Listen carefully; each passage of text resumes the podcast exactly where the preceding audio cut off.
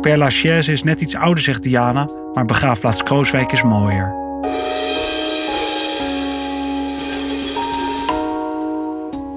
Soms maait Erwin Beltman het veld wel negen keer in een week.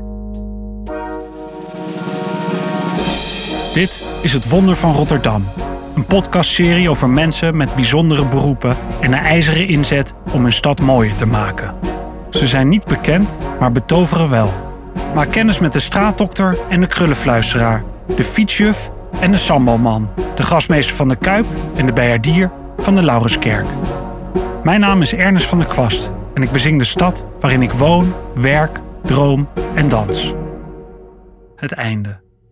Ik ontmoet Diana Filippo op begraafplaats Krooswijk, waar ze op zwarte gimpen over de paden schrijdt. Ze is manager begraven en cremeren, waarschijnlijk de meest doodse benaming binnen het ambtenarenapparaat. Maar saai is de functie van Diana allerminst. Ze zwaait de scepter over zeven gemeentelijke begraafplaatsen in Rotterdam, van Overschiet tot Hoogvliet, van Pernis tot Hoek van Holland. Dit is een van de grootste parken van Rotterdam, zegt ze trots. Weinig mensen weten echter dat we vrij toegankelijk zijn en dat je hier gewoon kunt wandelen of een boek kunt lezen. Er een bomenroute, er zijn statige monumenten, er zijn meer dan 14.000 graven. Père Lachaise is net iets ouder, zegt Diana, maar begraafplaats Krooswijk is mooier.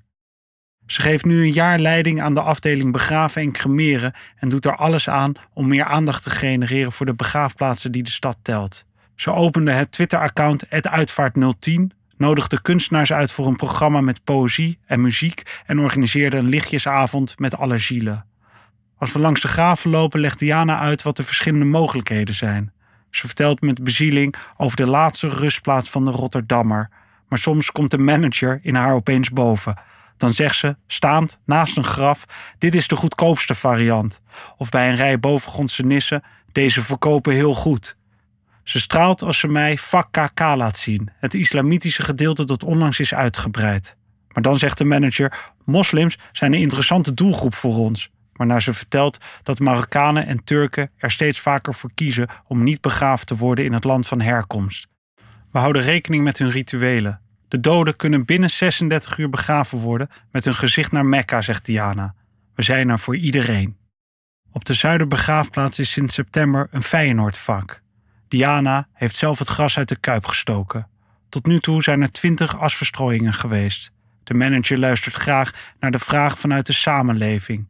Zo kwam ook het bankje bij de kindergraven op begraafplaats Krooswijk tot stand. Een bankje om te zitten, aan je te denken en bij je te zijn, zoals er in het hout staat geschreven. Ik zie een gedenksteen in de vorm van een vlinder voor een meisje dat één dag heeft geleefd. Ik zie een gietertje een speelgoedauto en een engel met opgespatte aarde op haar lijfje. Vroeger werden kinderen op een stuk begraven dat niet zo zichtbaar was, zegt Diana. Dat is nu gelukkig anders. Op begraafplaats Hofwijk is een speciaal veld waar as van foetussen wordt verstrooid. In het midden staat een monument voor doodgeboren kinderen, de moederschoot. Het gras eromheen is groen en glooit licht. De wind waait tranen in je ogen. We lopen over de lange brede paden, langs de ontelbare graven, sommige meer dan honderd jaar oud, andere nog van dit jaar. Soms zie ik een wit staartje van een wegspringend konijn.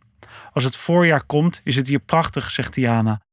Ze vertelt over de wilde pauwen die op de Zuiderbegraafplaats lopen en over het plan om bijenkasten te plaatsen. Ik moet denken aan een zin van de Israëlische schrijver Meir Shalef. Op mijn graf wil ik dat je rozen en aubergines plant, dan voed ik die met mijn oude vlees. De rozen ziet Diana in de zomer. Dan rijken ook de zonnebloemen naar de hemel. Je ziet de seizoenen op de graven veranderen, zegt ze. Hyacinten in het voorjaar, heideplanten in de winter. Maar aan alles komt een einde. Ook aan een graf. Wanneer na 15 of 30 jaar de rechten vervallen, wordt het geruimd. De steen wordt gelicht en afgevoerd. De resten worden opgegraven en naar een verzamelgraf overgebracht. De overledene blijft altijd op de begraafplaats, zegt Diana. Het is een troostrijke gedachte. De konijnen die snuffelen en springen, de bomen die waken over de doden, de larmoyante treurwilg, de imposante treurbeuk, de verheven treurberg. Het wonder van Rotterdam. Ik kreeg eh, van iemand een tip uh, om, om aan ode aan, uh, aan Diana Filippo te brengen. Of eigenlijk ode aan de, de begrafenismevrouw, zo werd ze genoemd. Ik dacht, jeetje, uh, leent zich dat wel voor een ode? Wat is dat voor macaber beroep? maar je gaat dan toch daar naartoe, omdat je nieuwsgierig bent. En ik ontmoette een ongelooflijk struise tante. Die waanzinnig trots is op, uh, op de begraafplaatsen die ze beheert. Uh, waar, waar ze de scepter over zwaait. Uh, en tegelijkertijd, ze tonen me die begraafplaats Krooswijk. we liepen daarover. Ze vindt het de mooiste plek van de stad. maar tegelijkertijd kwam de manager in haar boven. Ze, ze smeerde me nog net geen, geen plek om mijn urn neer te zetten aan. Dat vond ik wel grappig. We hebben ook wel heel veel gelachen gewoon. Uh, en, en zo bijzonder om naar de konijntjes uh, te zien. En dat ze vertelden dat er, dat er, uh, dat er pauwen op andere begraafplaatsen lopen. En dat stukje gras op die Zuiderbegraafplaats uit, uit de Kuip. Dat is misschien wel een mooie brug naar de volgende ode. Erwin Beltman, grasmeester van de Kuip.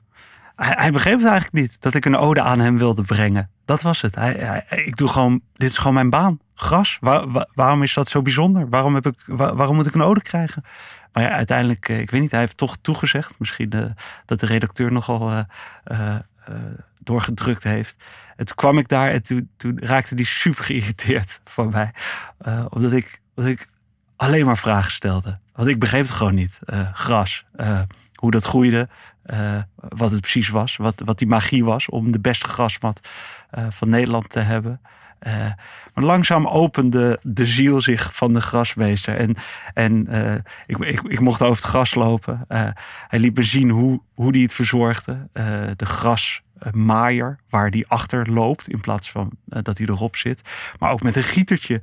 Dat hij, dat hij, hij werkte met een stagiair en had, had kringeltjes op het gras gemarkeerd die extra water nodig hadden. En daar kwam dan een, een, eh, een, stagiair die gaf met een gietje die plekken water. Dat vond ik, dat vond ik eigenlijk het mooiste om te zien.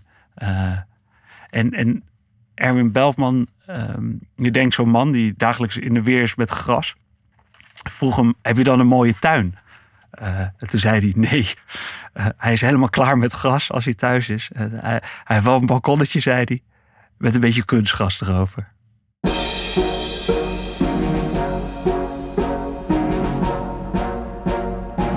grasmeester.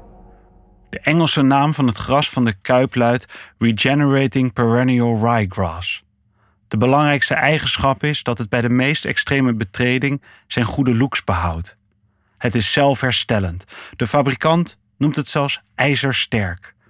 Ook het groundsman van de Kuip, Erwin Beltman, is vol lof over het Engelse raaigras. De uitlopers groeien horizontaal, legt hij uit. In plaats van losse grasplantjes heeft ieder plantje een verbinding naar andere wortels in de bodem. Hand in hand kameraden geldt ook voor de grasmat in Rotterdam. Sinds Erwin Beltman de sprieten soigneert, is het veld van de Kuip driemaal achter elkaar verkozen tot beste grasmat van de eredivisie. De grasmeester werkte 18 jaar lang als greenkeeper bij de Koninklijke Haagse Golf Country Club. In 2013 maakte hij de transfer naar Feyenoord, waar hij met zijn collega's zes velden onderhoudt. Een golfbaan is moeilijker te onderhouden omdat hij altijd dezelfde kwaliteit moet hebben, vertelt Erwin. Bij een voetbalveld werk je naar de wedstrijd toe, maar je hebt wel meer schade. Op een golfbaan worden geen slidings gemaakt. De sporen van de slidings in een grasmat van de Kuip worden in de rust en direct na de wedstrijd door Erwin en zijn collega's dichtgetikt met een hark. Grotere speelschade het klinkt als een eufemisme uit de mond van Erwin Beltman. Je hoort hem denken: vernieling, vandalisme.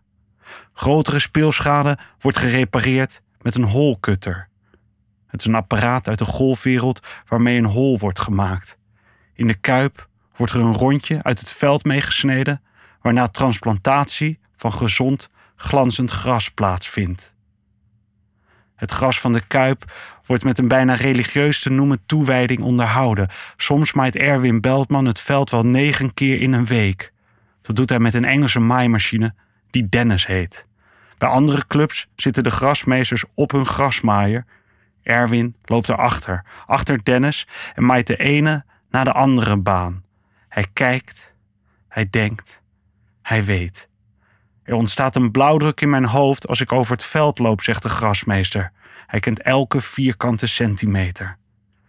In Eindhoven en Arnhem wordt het gras onderhouden door een aannemer, vertelt Erwin. Hij schudt zijn hoofd. Met vijf man ontfermt hij zich dag in, dag uit over het veld van de Kuip. Het wordt besproeid, bemest, belucht, belicht, bezand. Zelfs de viltlaag van dode grassprieten op de zoden wordt verwijderd. In de winter gaat er op sommige dagen een vliesdoek over het veld. Er is ook veldverwarming. Over kunstgras is Erwin kort. Als het brandt, is het heel mooi. De lengte van het gras in de kuip is exact 2,4 centimeter. Als ik de grasmeester vraag waarom het deze lengte heeft, zegt hij: Dat bepaal ik. Even later voegt hij eraan toe: Het veld kan het hebben. Ik vraag wat de spelers van de lengte vinden. Erwin antwoordt: Er zijn spelers die verstand hebben van gras, maar die zijn op één hand te tellen. Sinds vorig jaar heeft de Zuiderbegraafplaats een stukje gras uit de kuip waar asverstrooiingen plaats kunnen vinden. Vaak genoeg krijgt de grasmeester het verzoek of de as ook in het stadion kan worden verstrooid. Emotioneel kan hij het zich voorstellen, maar technisch gezien is het ongeschikt, zegt hij. As is niet goed voor gras. Een beetje fan moet dat niet willen. Heel soms groeit er een sprietje onkruid op het veld. Het is de schuld van vogels die zaden eten en hun ontlasting laten vallen op het gras van Erwin Beltman. Eén keer heeft hij een mol gezien, maar die kwam ook uit de lucht, uit de bek van een vogel. De aarde onder het gras is vier centimeter diep, legt Erwin uit. Ik vraag of hij ooit een madeliefje heeft gezien in het veld of een boterbloem. Er komen rimpels in het voorhoofd van de grasmeester. Even heb ik het idee dat hij nadenkt, mijmert zelfs. Maar dan zegt hij: Nooit, die rotzooi wil ik niet.